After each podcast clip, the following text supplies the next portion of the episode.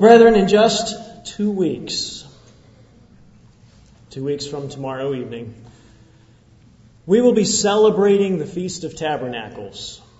Many of us in the locations around the globe where God has chosen to place His name.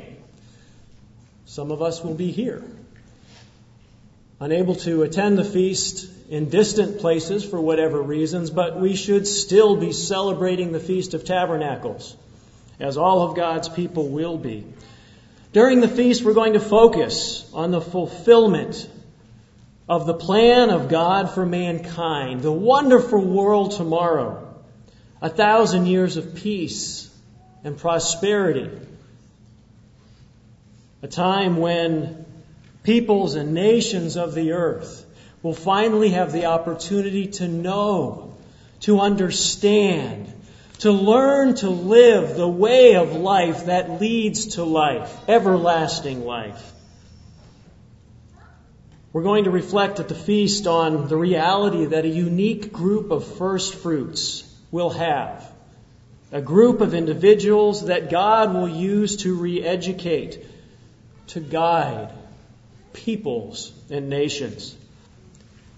We'll be admonished at the Feast of Tabernacles to practice living our lives separately from the world that we're currently stuck in. And we'll be reminded of this every evening when we go back to our temporary dwellings. Dwellings that themselves God designed to remind us that this world is not our home. Brother, my purpose today is to remind you of a big picture that will be revealed through the coming Feast of Trumpets, the Day of Atonement, the Feast of Tabernacles, and the last great day. I want to exhort you and encourage you to keep in mind the incredible purpose that God has for us and for mankind. Today I want to talk about how we prepare for and even live through the feasts, particularly the Feast of Tabernacles, and how we need to meditate on the trials of this life and how they're designed to prepare us for the coming kingdom of God. Specifically, brethren, today I want to review with you one powerful reason for trials. Something we need to seriously focus on as we go through these fall holy days. If you're looking for a title for the sermon today, I've entitled it The Blessing of Trials the blessing of trials. How dare I come up with a, t- a title like that, right? Trials are hard. How can they be a blessing? Well, I think you know some of that. Miss Bryce reminded us of some of that in her song today. We're going to talk about that for the remainder of the sermon. Turn with me, if you would, to 2 Corinthians chapter 5. 2 Corinthians chapter 5, let's start with a bit of a broad overview here. Why are we here? What is our purpose, brethren? Why did God call us? What's He doing with us? What is He doing with our lives and with our bodies? 2 Corinthians 5, let's start reading in verse 1. As Paul wrote here to the church at Corinth, and he writes to us almost 2,000 years later. 2 Corinthians 5 1. For we know that if our earthly house, this tent is destroyed, we have a building coming from God, a house not made with hands, eternal in the heavens. What house is he talking about? It's not the residence that we live in, that we came from, that we left before we came to services. Brethren, you're sitting in the house. You're sitting in the tent. You live in it every day. It is your flesh and your blood. Verse 2. For in this we groan, earnestly desiring to be clothed with our habitation, which is from heaven. Do you ever groan while living in your heavenly tent? Or your, excuse me, your earthly tent? The older we get, the more we groan in it, don't we? The older we get, the more we yearn for that heavenly tent to be out of these earthly bodies and into something permanent and spiritual. Let's continue. Verse 4 For we who are in this tent groan, being burdened, not because we want to be unclothed, but further clothed, that mortality may be swallowed up in life. Now he who has prepared us for this very thing is God, who has also given us his Spirit as a guarantee. This is one of my favorite scriptures. God gives us His Spirit, His Holy Spirit, as a guarantee. This word means a down payment, an earnest. But it literally means a guarantee. When God puts His Spirit into us, as long as we don't quench it, as long as we work with it and fan it into flame and help it to grow, that Spirit is a guarantee that we will be first fruits in His kingdom. If you don't have God's Spirit in you yet, that's definitely one of the reasons why you want God's Spirit in you. You want, I hope, the guarantee within you that you will be a first fruit in the kingdom of God. Without it, we will not. It's something that God has opened up to all of us sitting in this room and hearing this sermon. If we understand it, He is calling us and He wants to give us His Holy Spirit. Let's continue. Let's skip down actually to verse 14. Verse 14 of chapter 5 here. For the love of Christ compels us because we judge thus that if one died for all, then all died. And he died for all, that those who live should live no longer for themselves, but for him who died for them and rose again. If we're baptized, we have God's Holy Spirit. What happened through that baptismal process? We were put down into the water, were we not? That old person, that old way of living was buried in that watery grave, and we came up a new man or a new woman. And God said, I want you to walk in newness of life. And I want you to live not for yourself anymore, but I want you to live for me and for my purpose. That's what we do at baptism. We, we repent of our self will and our selfish nature, and we say, Here I am, God. Use me, mold me, fashion me. Use me for your purpose. Verse 16, therefore, from now on we regard no one according to the flesh, even though we have known Christ according to the flesh. Yet now we know him thus no longer. Verse 17, therefore, if anyone is in Christ, he's a new creation. Old things have passed away. Behold, all things have become new. Now all things are of God, who has reconciled us to himself through Jesus Christ and has given us the ministry of reconciliation. We're reconciled. We're brought back to Jesus, to, to the Father, actually, through Jesus Christ. How? Well, it's that shed blood of Christ, isn't it? God will not have evil in his presence. He will not have sin in his presence. For us to be in the presence of God, we've got to be without sin. And it took the death, the sacrifice, and the blood of Jesus Christ to make that happen. Thus, we can be reconciled to Jesus Christ. We're given a ministry of reconciliation. Verse 19, that is, that God was in Christ, reconciling the world to himself, not imputing their trespasses to them, and has committed us to us the word of reconciliation. Verse 20. Now, then we are ambassadors for Christ, as though God were pleading through us. We implore you on Christ's behalf. Be reconciled to God. That was Paul and his colleagues writing to the Corinthians. But we too, brethren, as we are re- resurrected from that watery grave, we come up we live and we walk in newness of life. God has called us too to be ambassadors for Him and for His way of life. To stick out in this world and to stand up for His truth. To help preach His truth to this world who so desperately needs it. God has called us to act as representatives of His way of life and His kingdom to the sin sick world around us. At the same time, He's molding and fashioning us, isn't it? He. Into individuals who will more closely reflect Him, who will act like Him. A few years ago at the Feast of Tabernacles in Jamaica in 2012, our Jamaican pastor, Mr. Lascelles Fraser, made a comment in his sermon entitled Walking in the Light. And he challenged us in the audience. He said, Will we, or he asked, will we use the feast as a springboard to walk more carefully in the light? Will we use the feast as a springboard to walk more carefully in the light? Brethren, how will we use the feast this year? Regardless of whether we keep it, whether we're on the other side of the globe, the other side of an ocean, the other side of a country, the other side of a state, or the other side of our house.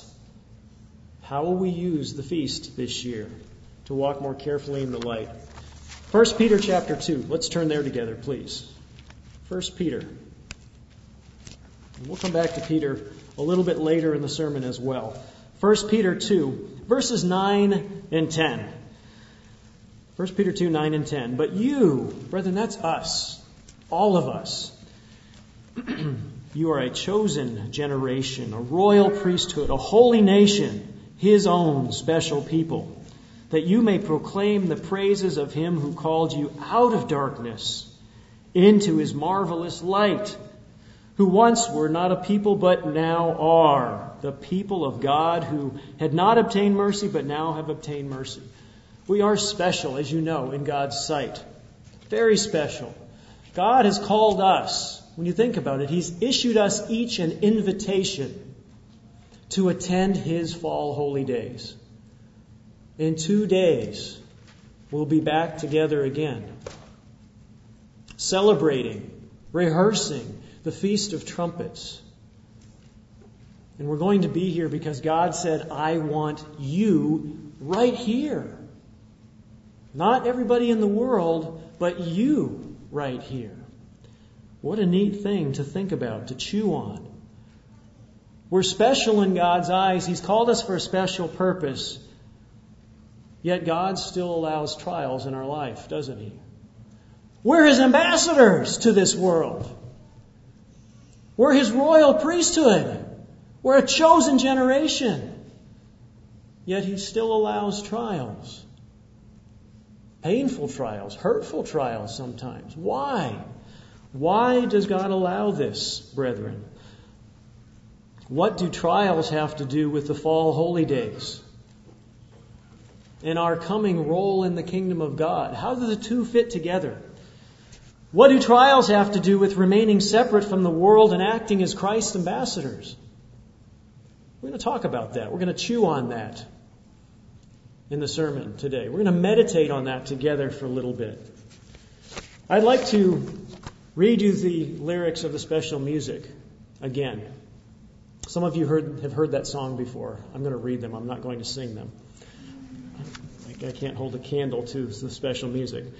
But I'd like you to chew on the words a little bit as we go through them. The piece is entitled Blessings, written by a woman by the name of Laura Story. And they go like this We pray for blessings, we pray for peace, comfort for family, protection while we sleep. We pray for healing, for prosperity. We pray your mighty hand to ease our sufferings. And all the while, you hear each spoken need, yet love us way too much to give us lesser things. And then the chorus. Because what if your blessings come through raindrops? What if your healing comes through tears? What if a thousand sleepless nights are what it takes to know you're near? And what if trials of this life are your mercies in disguise? I'll continue. We pray for wisdom your voice to hear, and we cry in anger when we cannot feel you near.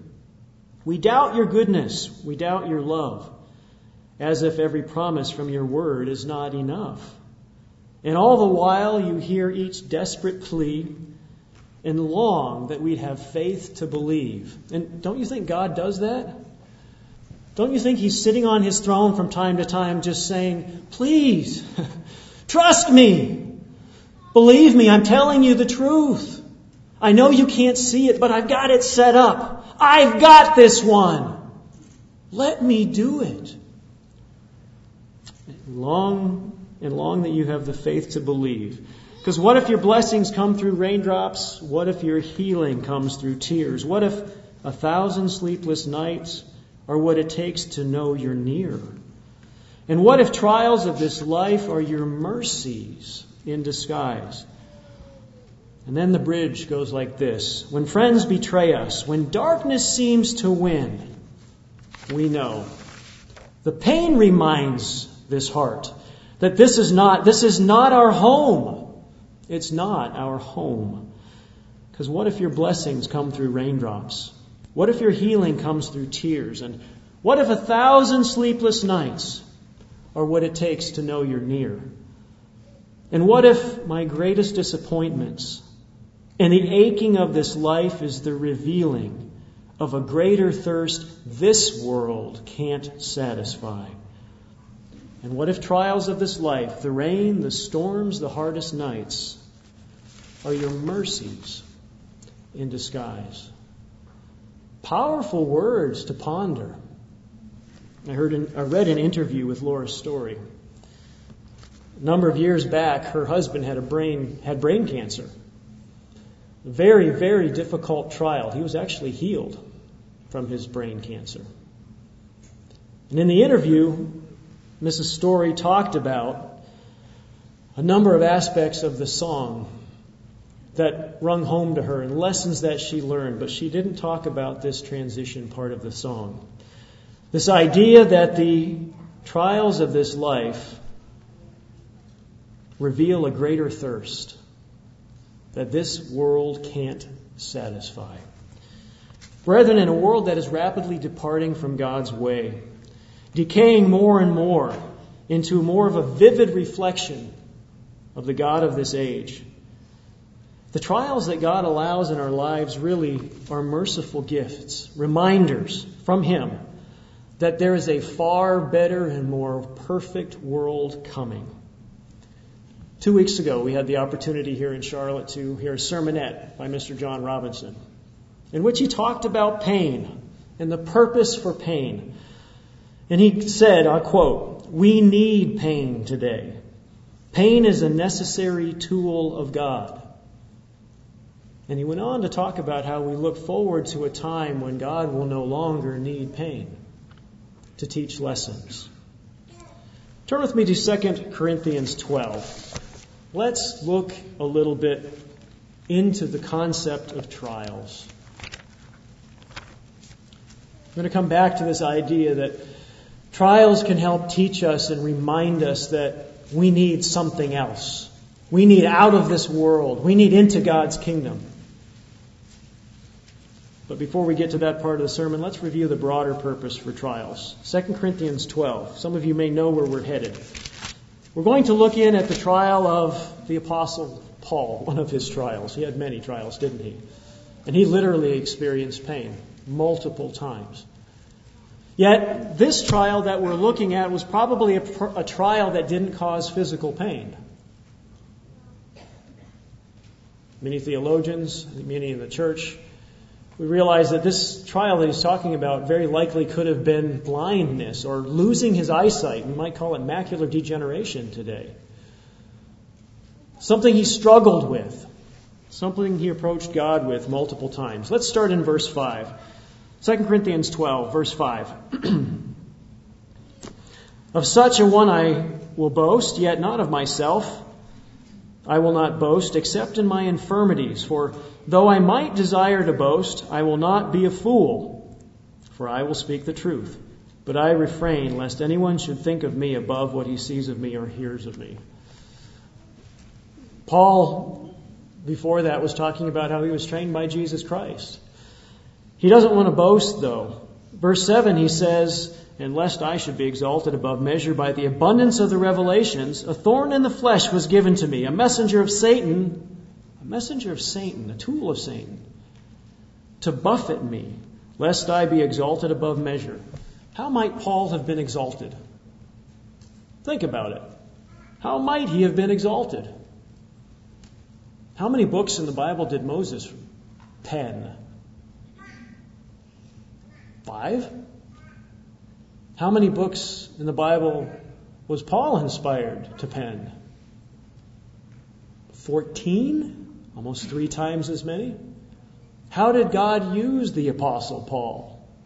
How many people did he save? Through miracles. Through God's wisdom coming through him. From a physical standpoint, Paul had plenty, plenty that he could have gotten puffed up about. Yet he says, This is a messenger of Satan to buffet me, to keep me humble. Let's continue. Verse 8 Concerning this thing, I pleaded with the Lord. This is his trial. I pleaded with the Lord three times that it might depart from me. He went to God, he asked, he begged, pleaded, God, heal me. Take this from me. I would surmise that he was probably even anointed three times for this. Why not? He taught about it. Yet what was God's comment? Verse 9. And he said to me, My grace is sufficient for you, for my strength is made perfect in weakness or in your weakness. That was God's comment. Have any of us ever had God answer our prayers that way? My grace is sufficient. That's a hard prayer to have answered that way. That's a hard answer to swallow that and say, Yes, Lord, you know what's best. Let's continue. Therefore, most gladly, I will rather boast in my infirmities that the power of Christ may rest upon me. Verse 10 Therefore, I take pleasure in infirmities. I doubt very much he was saying, God, bring it on, I want more. That's not the perspective here.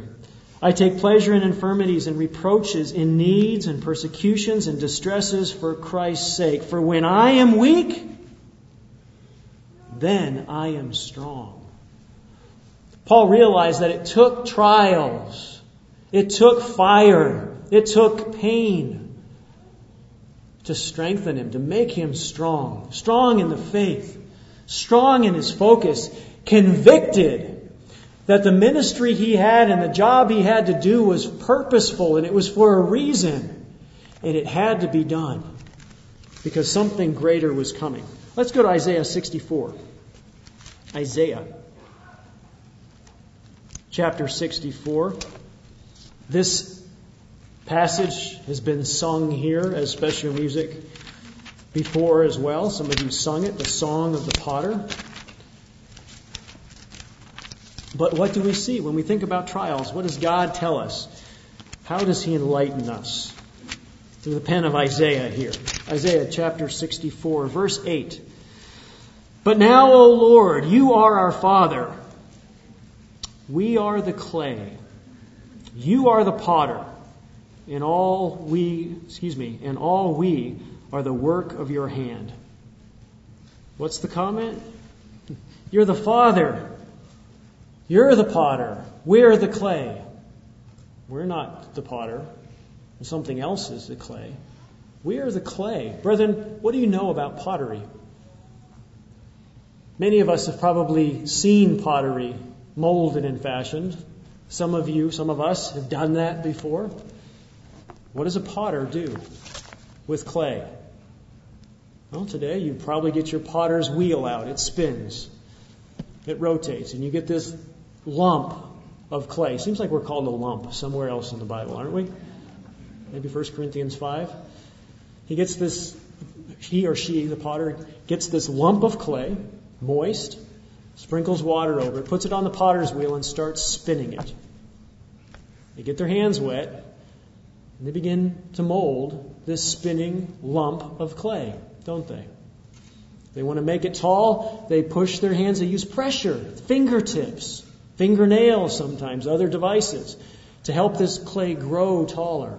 What if you want to make a vase or a pitcher or a bowl? What do you do with that lump of clay? You pull out a device and you take it and you stick it down into the top of that clay as the wheel is spinning. And it begins to spread out. Sometimes you get too much overlap and you have to roll it back in there. Sometimes the clay doesn't react like you expect it to. You have to stop, stop the wheel, push it back together, beat it down, and start spinning it again and working with it with your hands again, molding and fashioning it until you get what you're looking for. This is the example that Isaiah is using, isn't it? God is the potter, we are the clay. Does it ever feel like you've been pounded down all over again? Does it ever feel like something's sticking in your side to push you in a direction? God is molding us, isn't He? He's fashioning us. He knows what He wants us to look like, just like an artist knows in their mind where they're going with the piece of art that they're working with. And they keep working on the clay until they get what they're looking for. Let's look at another scripture, 1 Peter chapter 4. Go back with me, please, to 1 Peter. 1 Peter chapter 4. God is molding us. Elsewhere, he talks about he's pruning us. Why do we prune our bushes? So they take the shape that we want them to have, and in a number of cases, we prune them even when they're growing well, so they'll grow even more. I pruned bushes in our backyard, hedges, four weeks ago, tomorrow. We've had rain since then, and they have just exploded with growth. I need to go prune them again. But God prunes us, He molds us, He fashions us, because He has in mind what He wants us to look like. 1 Peter chapter 4. Let's start reading in verse 12 here. 1 Peter 4:12 Beloved, do not think it strange concerning the fiery trial which is to try you as though some strange thing has happened to you. What's he saying? Brethren, don't be surprised when you get hit by a trial. Don't look at a trial and say, "Why is this happening?" It's foreshadowing, if you will, from a literary perspective. We're being warned. Trials will come when we counsel people for baptism. One of the things most of us talk about is don't be surprised to have trials even after you're baptized. They don't go away once God's Holy Spirit, that down payment, is in you. Trials will still come. And that's what Peter is talking about here. He says, But rejoice, verse 13, to the extent that you partake of Christ's sufferings, that when his glory is revealed, you may also be glad with exceeding joy. If you are reproached for the name of Christ, blessed are you. To be envied. We're to be envied if we take one for the team in the name of Jesus Christ. For the Spirit of glory and of God rests upon you. On their part he is blasphemed, but on your part he's glorified. But let none of you suffer as a murderer, as a thief, as an evildoer, as a busybody in the people's matters. He's saying, don't suffer for sin. If you're going to suffer, you need to suffer for righteousness when you don't deserve it. There's no glory. There's no praise. There's no honor in suffering when you deserve it. That's the point here. Verse 16. Yet if anyone suffers as a Christian, let him not be ashamed, but let him glorify God in this matter. For the time has come for judgment to begin at the house of God. And if it begins with us first, what will the end what will be the end of those who do not obey the gospel of God? Yes, judgment has begun for us, hasn't it? It is underway. Brethren, the first fruits will not be judged when Christ returns. We're being judged now. We're in the process now. God is working with us now. He's watching us now. He's molding us and fashioning us now. The blood of Christ to forgive us of our sins is applicable now for us. The world will have their turn later. But our opportunity is today. Verse 18 Now, if the righteous one is scarcely saved, where will be the ungodly and the sinner? Verse 19 Therefore, let those who suffer according to the will of God commit their souls to Him in doing good as to a faithful Creator.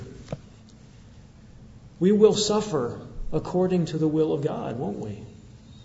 It's God's will for us to suffer in this life, as Christ suffered, to learn as he did, but also to grow and be molded and fashioned through this suffering process. God refines us. I won't turn there. You can look it up on your own. Psalm 66, verse 10. We're told that God refines us as silver, refining in a fire. How do you refine silver? Silver ore. well, you start with silver ore in, the, in, in a rock form, and you crush it and you grind it into powder, and then you heat it to high heats. And the things that aren't silver, the impurities will float to the surface, and you skim them off. And you let it cool, and you heat it again. Fire. And you get rid of more impurities, and you let it cool a bit, and you heat it again. And you burn off more of the impurities, the dross. Fire, fiery trials are like that, that Peter talks about. Let's go to Proverbs 17. Proverbs 17.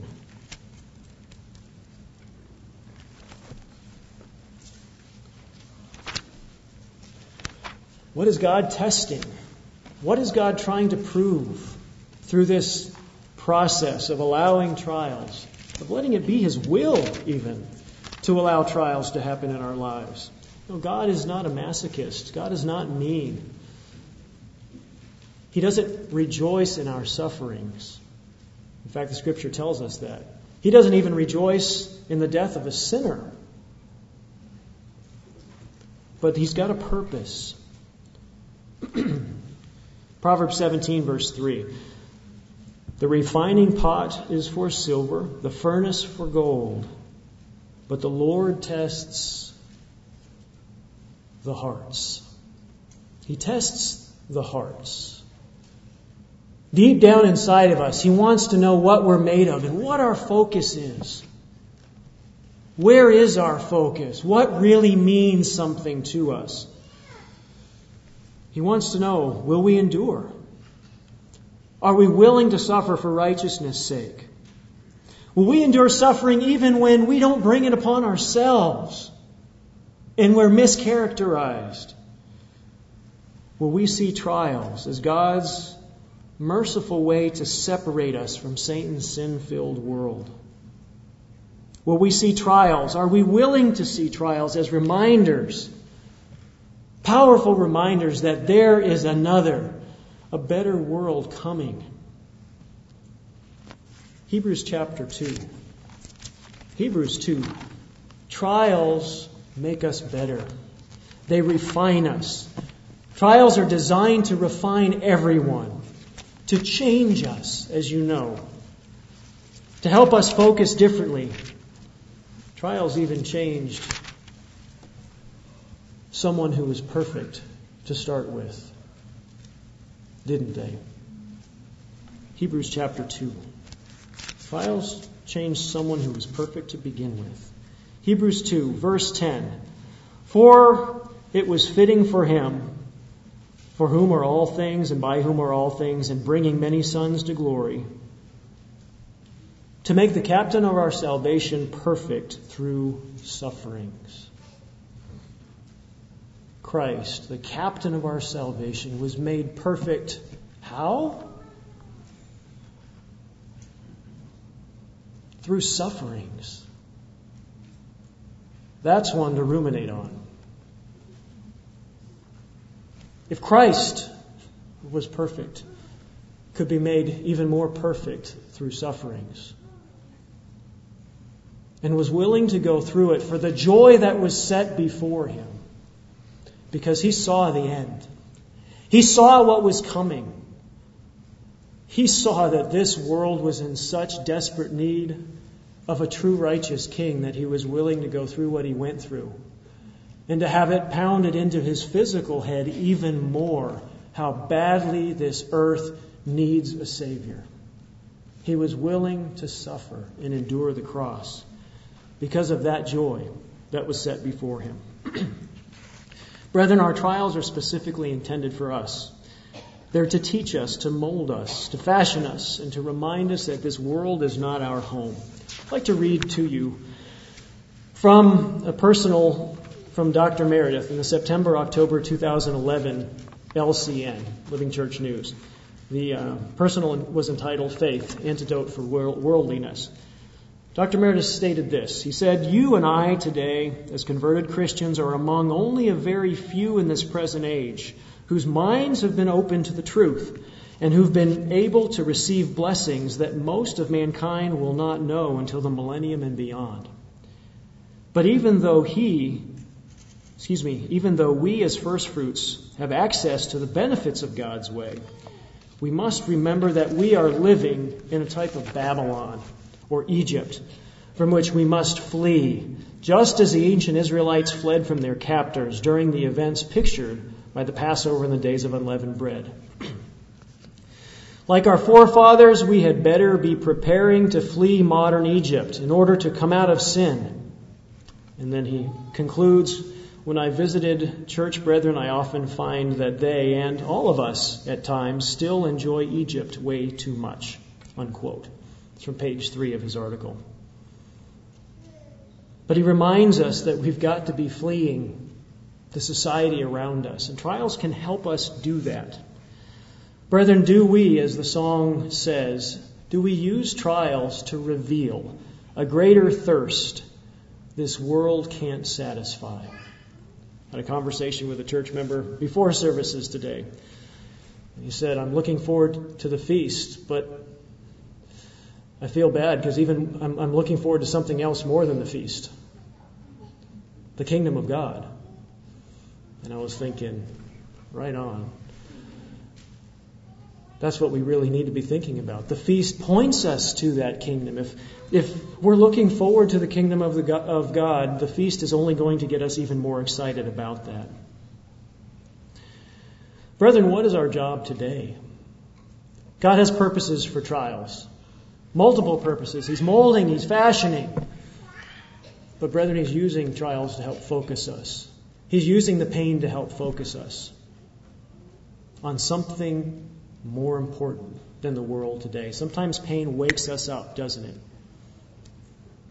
you ever been doing something routine and mundane, not really paying a lot of attention, and you make a mistake? Maybe you slice your finger with a knife in the kitchen or burn yourself on the stove, or you stub your toe on something, the little toe. Oh, that really hurts. but what does it do when we feel that pain, that jolt? It wakes us up, and for a little while longer, we're paying a whole lot better attention until we get lulled into complacency again. And it has to happen again. Trials can be like that for us, reminding us to be alert, to be focused, to really understand why God lets trials happen. Brethren, we have to remember who we are. We need to remember who we are. Let's turn to Hebrews 11. Hebrews chapter 11. Mr. Ames read this passage in his sermon two weeks ago. As he talked about the coming Jerusalem of God on the earth. Hebrews 11. We're going to start reading here in verse 13. Because as we think about trials and we think about why God has singled us out and He allows these trials according to His will, remembering who we are, and who we're called to become. But who we are now will help us take these things in stride and see that bigger picture. Hebrews 11, verse 13. These all died in faith, not having received the promises, but having seen them afar off, were assured of them, embraced them, and confessed that they were strangers and pilgrims on the earth. Who are these people? We can go back to the verses before. We're talking about the paragons of faith, our fathers and our mothers in the faith. Abel, Enoch, Abraham, Jacob, Isaac, Sarah, Moses, Rahab, Gideon, Samuel, the prophets.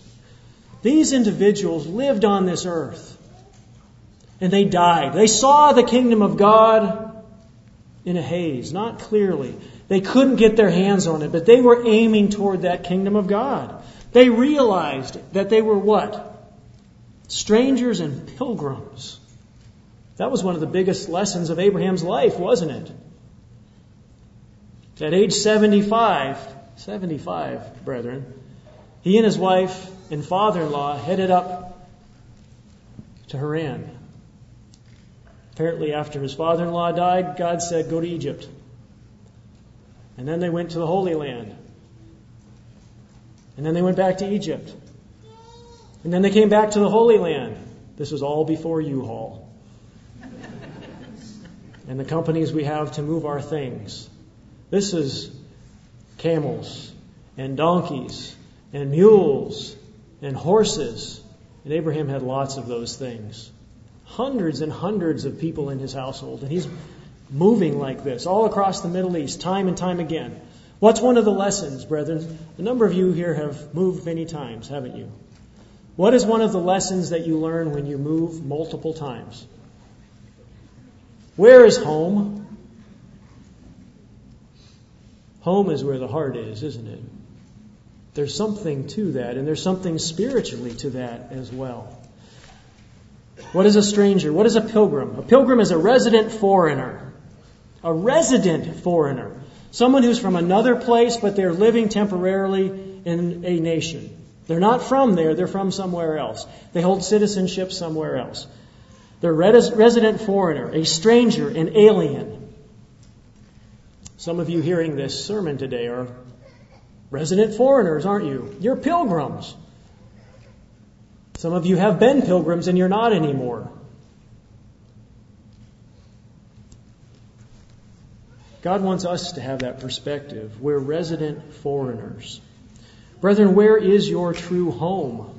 Where is your true home? When you think about it, be honest with yourself. Maybe chew on this after the Sabbath this evening.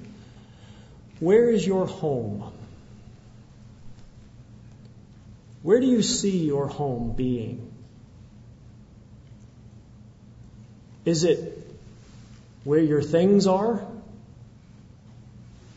Maybe the, the dwelling that you left this morning? Do you see your home as the place where you grew up? Do you see your home as somewhere else? Where's your home? Be honest, brethren. Meditate on this as you approach. And you go through the Feast of Tabernacles while you're living in your temporary dwelling. We're going to the feast, most of us. We're going to stay in a temporary place a hotel room, a camper, a condominium, a flat, a house that we're going to rent. And we'll be reminded as we arrive. Some of us will unpack our suitcases, others of us will not. Why won't you if you don't unpack your suitcase? Because you're not going to be there very long. What, seven, eight, nine, ten nights?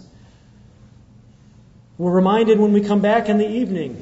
We take off our clothes and we hang them in a closet that is not ours.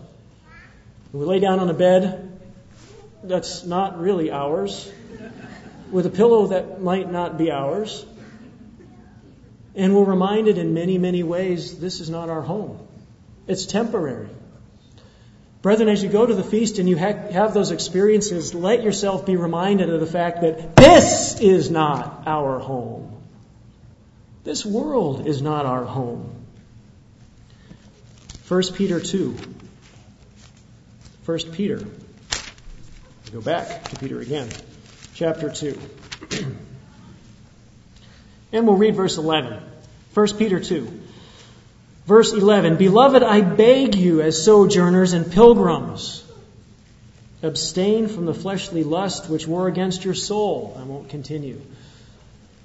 Peter was writing to whom? You go back to chapter 1, verse 1, he says, To the pilgrims of the diaspora, their dispersion in Pontus, Galatia, Cappadocia, Asia, Bithynia. These are brethren living in and around the Caspian Sea, in Asia Minor,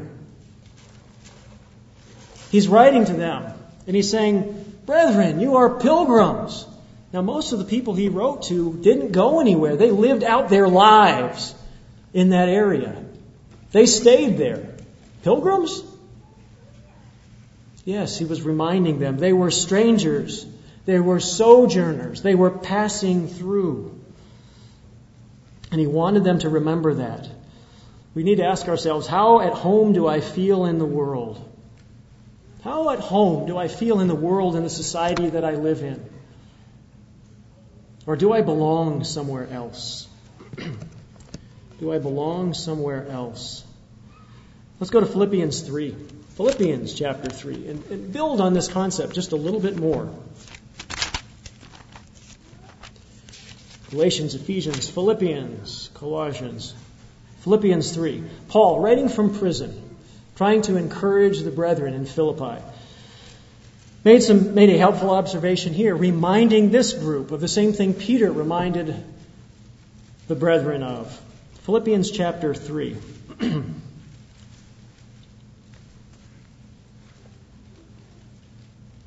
in verse 20.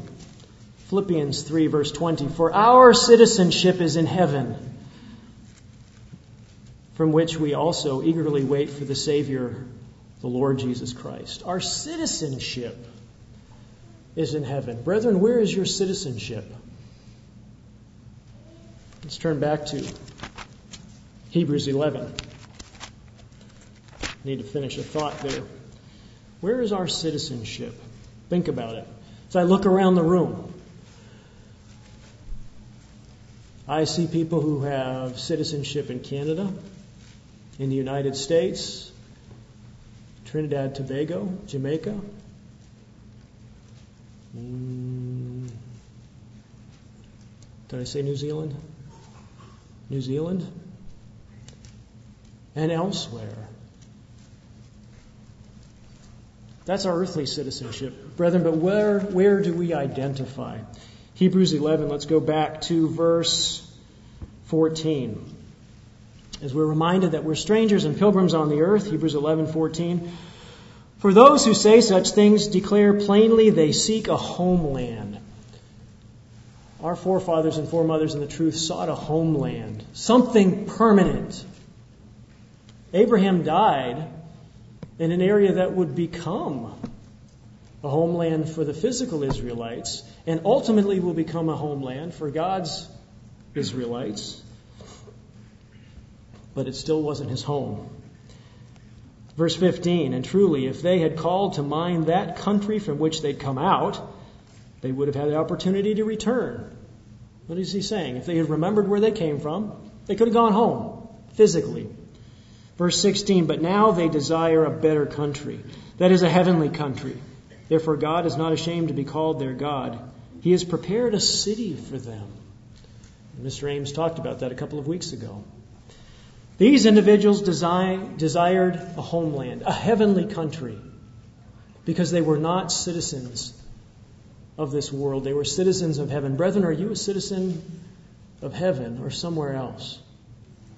You know, some of us carry and some of us will use one of these at the feast this year. This is my passport. Good for a few more years.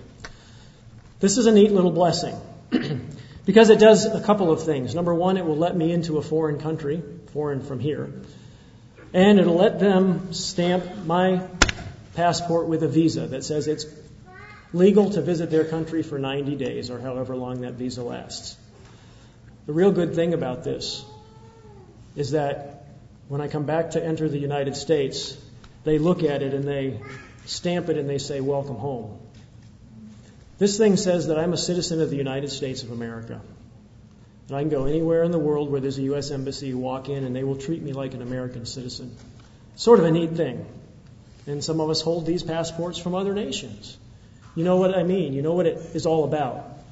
But is our citizenship here in our head and in our heart on the earth? Or is our citizenship somewhere else? Brethren, how much are these things worth? Our citizenship cannot be on this earth, brethren. It can't be here. Our citizenship has to be in heaven. And these trials that we experience are partly designed to remind us that this is not our home. Let's look at Galatians 16. Galatians 16. As you're turning to, excuse me, Galatians 16, Galatians 6 16. I'm not going to add unto or take away from the scripture here. As you turn there, I do want to clarify, brethren, we do need to be thankful to be able to live where we live and experience the blessings that we experience. We need to be thankful for the dwellings that we have, for a roof over our head, and for the abundance, frankly, that all of God's people experience to greater and, less, greater and lesser degrees. We need to be content on some level in the physical life that we live, not always yearning for what we can't have. But I think you understand what I'm talking about. Our focus needs to be on the kingdom of God. We can't get stuck in society with our minds and with our hearts.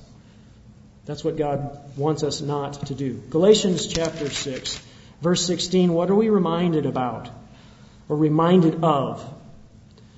Galatians 6, verse 16. And as many as walk according to this rule, peace and mercy be upon them and upon the Israel of God. Romans 11, 11, I won't turn there, reminds us that salvation has come to the Gentiles. Salvation is for all of us, brethren. It doesn't matter our color, our race, our creed, our background. God has called all of us to be citizens of His kingdom. He wants us there. He's given us a down payment so we will be there. He wants us to act on that. Interestingly, though, as citizens of another country, we've got to act differently, don't we? Acts chapter 5. Acts chapter 5. As citizens of this of God's heavenly country, he expects us to act differently. the laws of the land change, don't they? In fact, we've seen that very recently. We had a clerk this week, as was brought up in the weekly update, who was jailed because the laws changed from the time she started her job to recently. Something that was illegal is now legal. God is not wishy washy and fickle. He is the same. Yesterday, today, and forever. He does not change. His laws are immutable. They do not change. Let's go to Acts chapter 5. We'll break in here. In verse 28, a little bit of background. Acts chapter 5, verse 28. Peter and John, you might recall, preached on the day of Pentecost. They were preaching Jesus Christ. The Pharisees got a hold of them. Looks like they may have beaten them. They definitely threatened them, probably with their life, put them in jail for a short time told them, Stop preaching Jesus Christ. Don't use this man's name. And they let them go. And so, what did the apostles do? Well, they prayed for boldness, more boldness, and they went out and they preached Jesus Christ again. The Pharisees got a hold of them again. Verse 28. And they said, Did we not strictly command you not to teach in this name? And look, you have filled Jerusalem with your doctrine instead of, in, excuse me, intended to bring this man's blood on us. You're blaming us for this guy. And what was the comment? What was the observation of Peter? Did he say, you know what, you're right, I'm sorry, we're going to be quiet now? Because you guys have made a decree, you've, you sort of made a law that we shouldn't preach in Christ's name, so we're not going to do it anymore.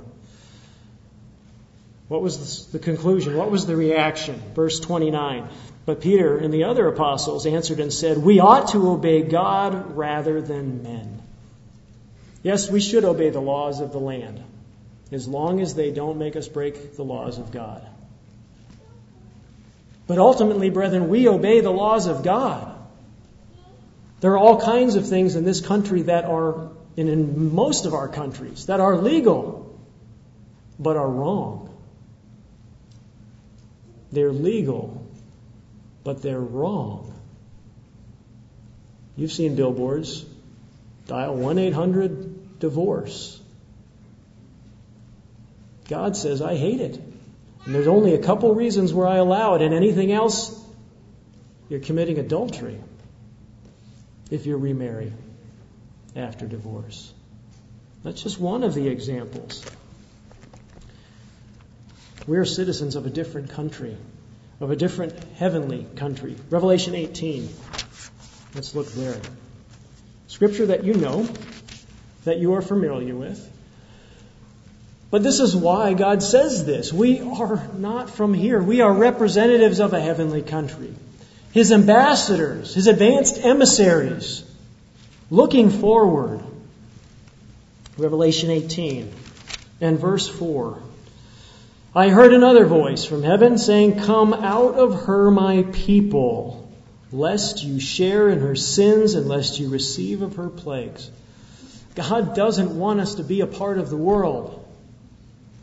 Because, as we will be reminded on Monday, on the day, on the Feast of Trumpets, there is a punishment coming on this earth that He doesn't want us to be involved with. He wants us to be separate. He wants us to be protected from that time.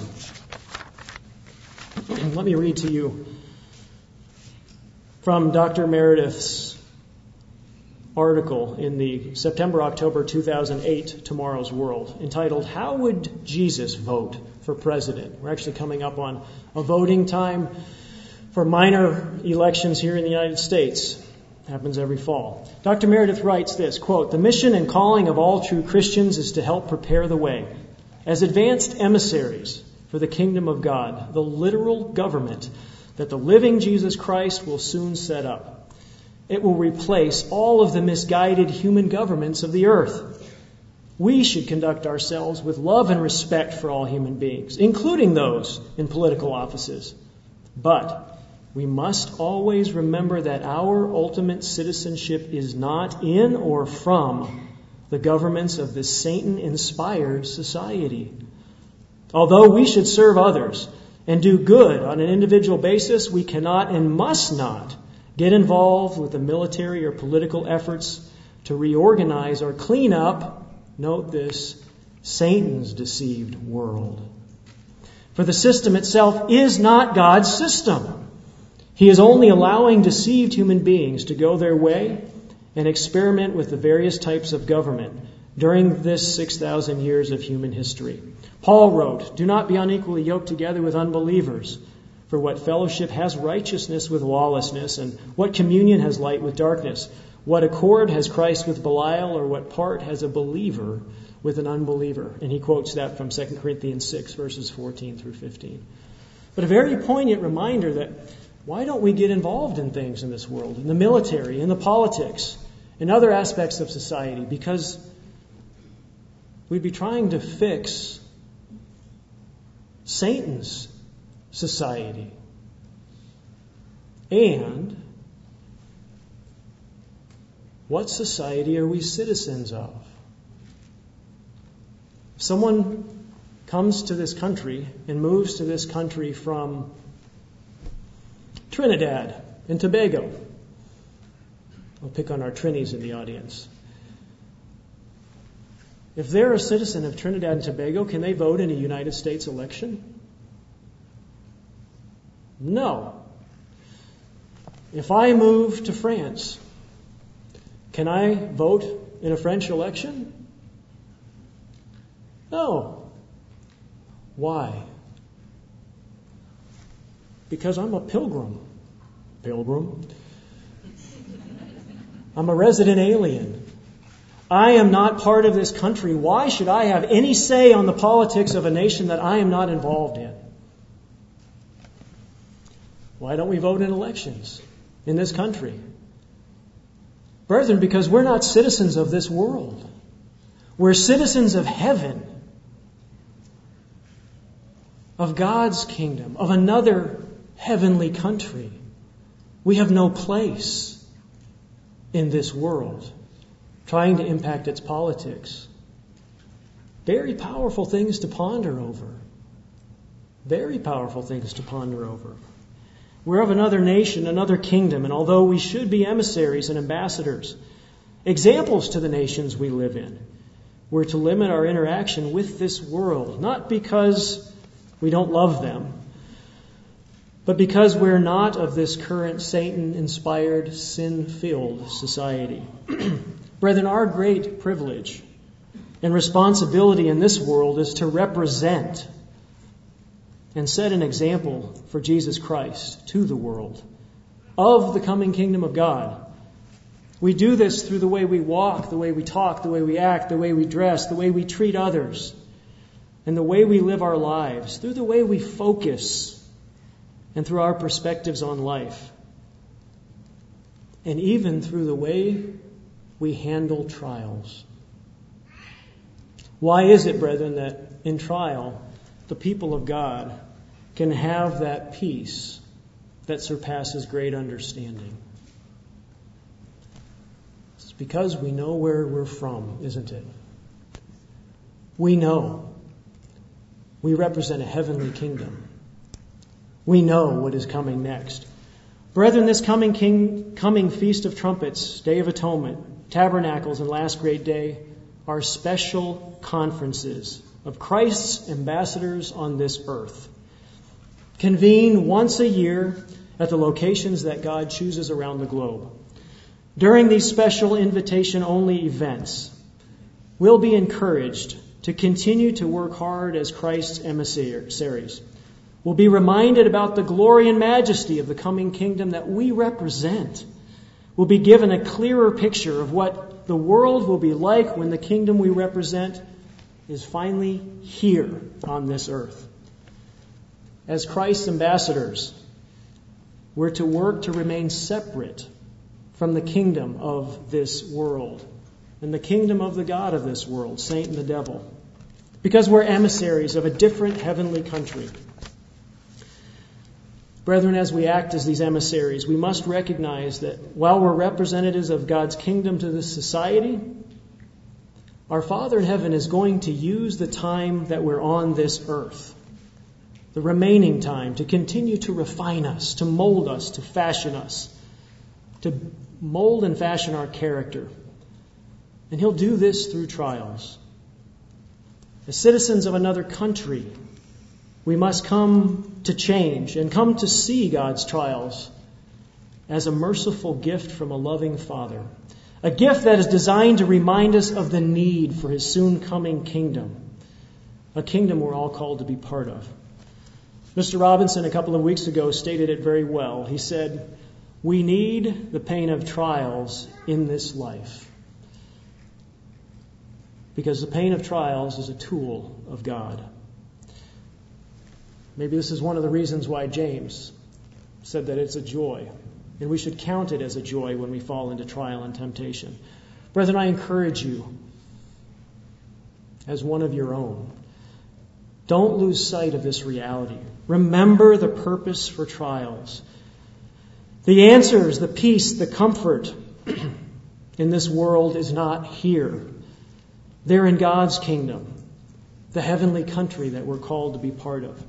As we go off to the Feast of Tabernacles, as we celebrate the Day of Atonement in a few days, brethren, ponder over what they mean for all of us and for all mankind.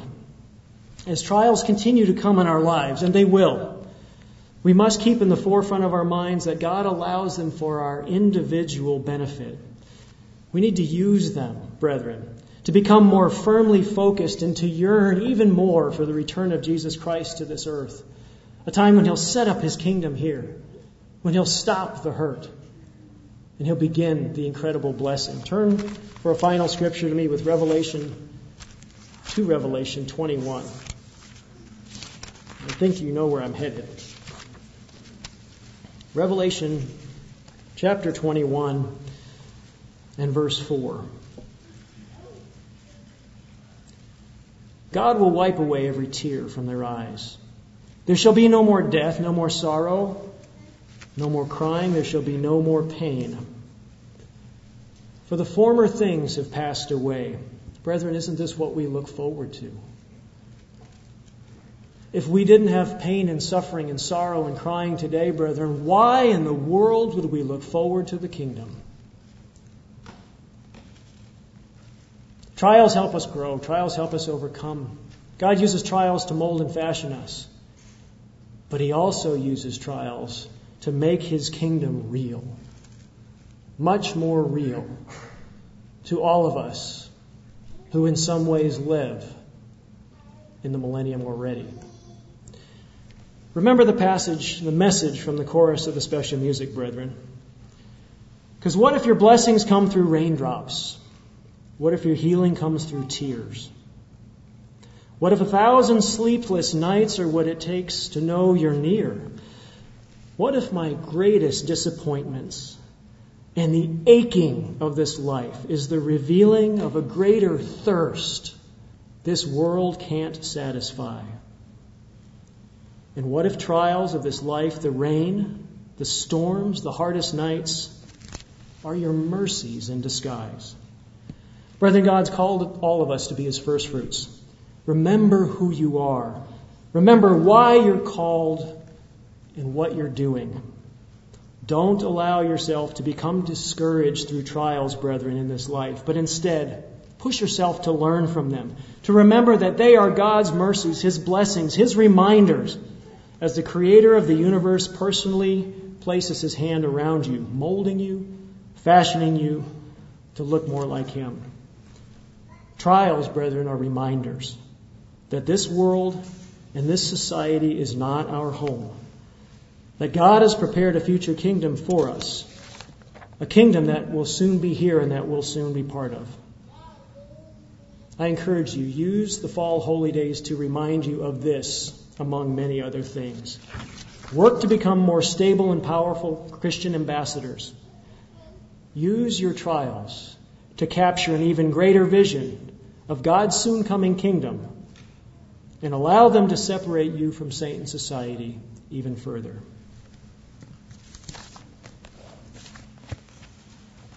Because What if my blessings come through raindrops? What if our healing comes through tears?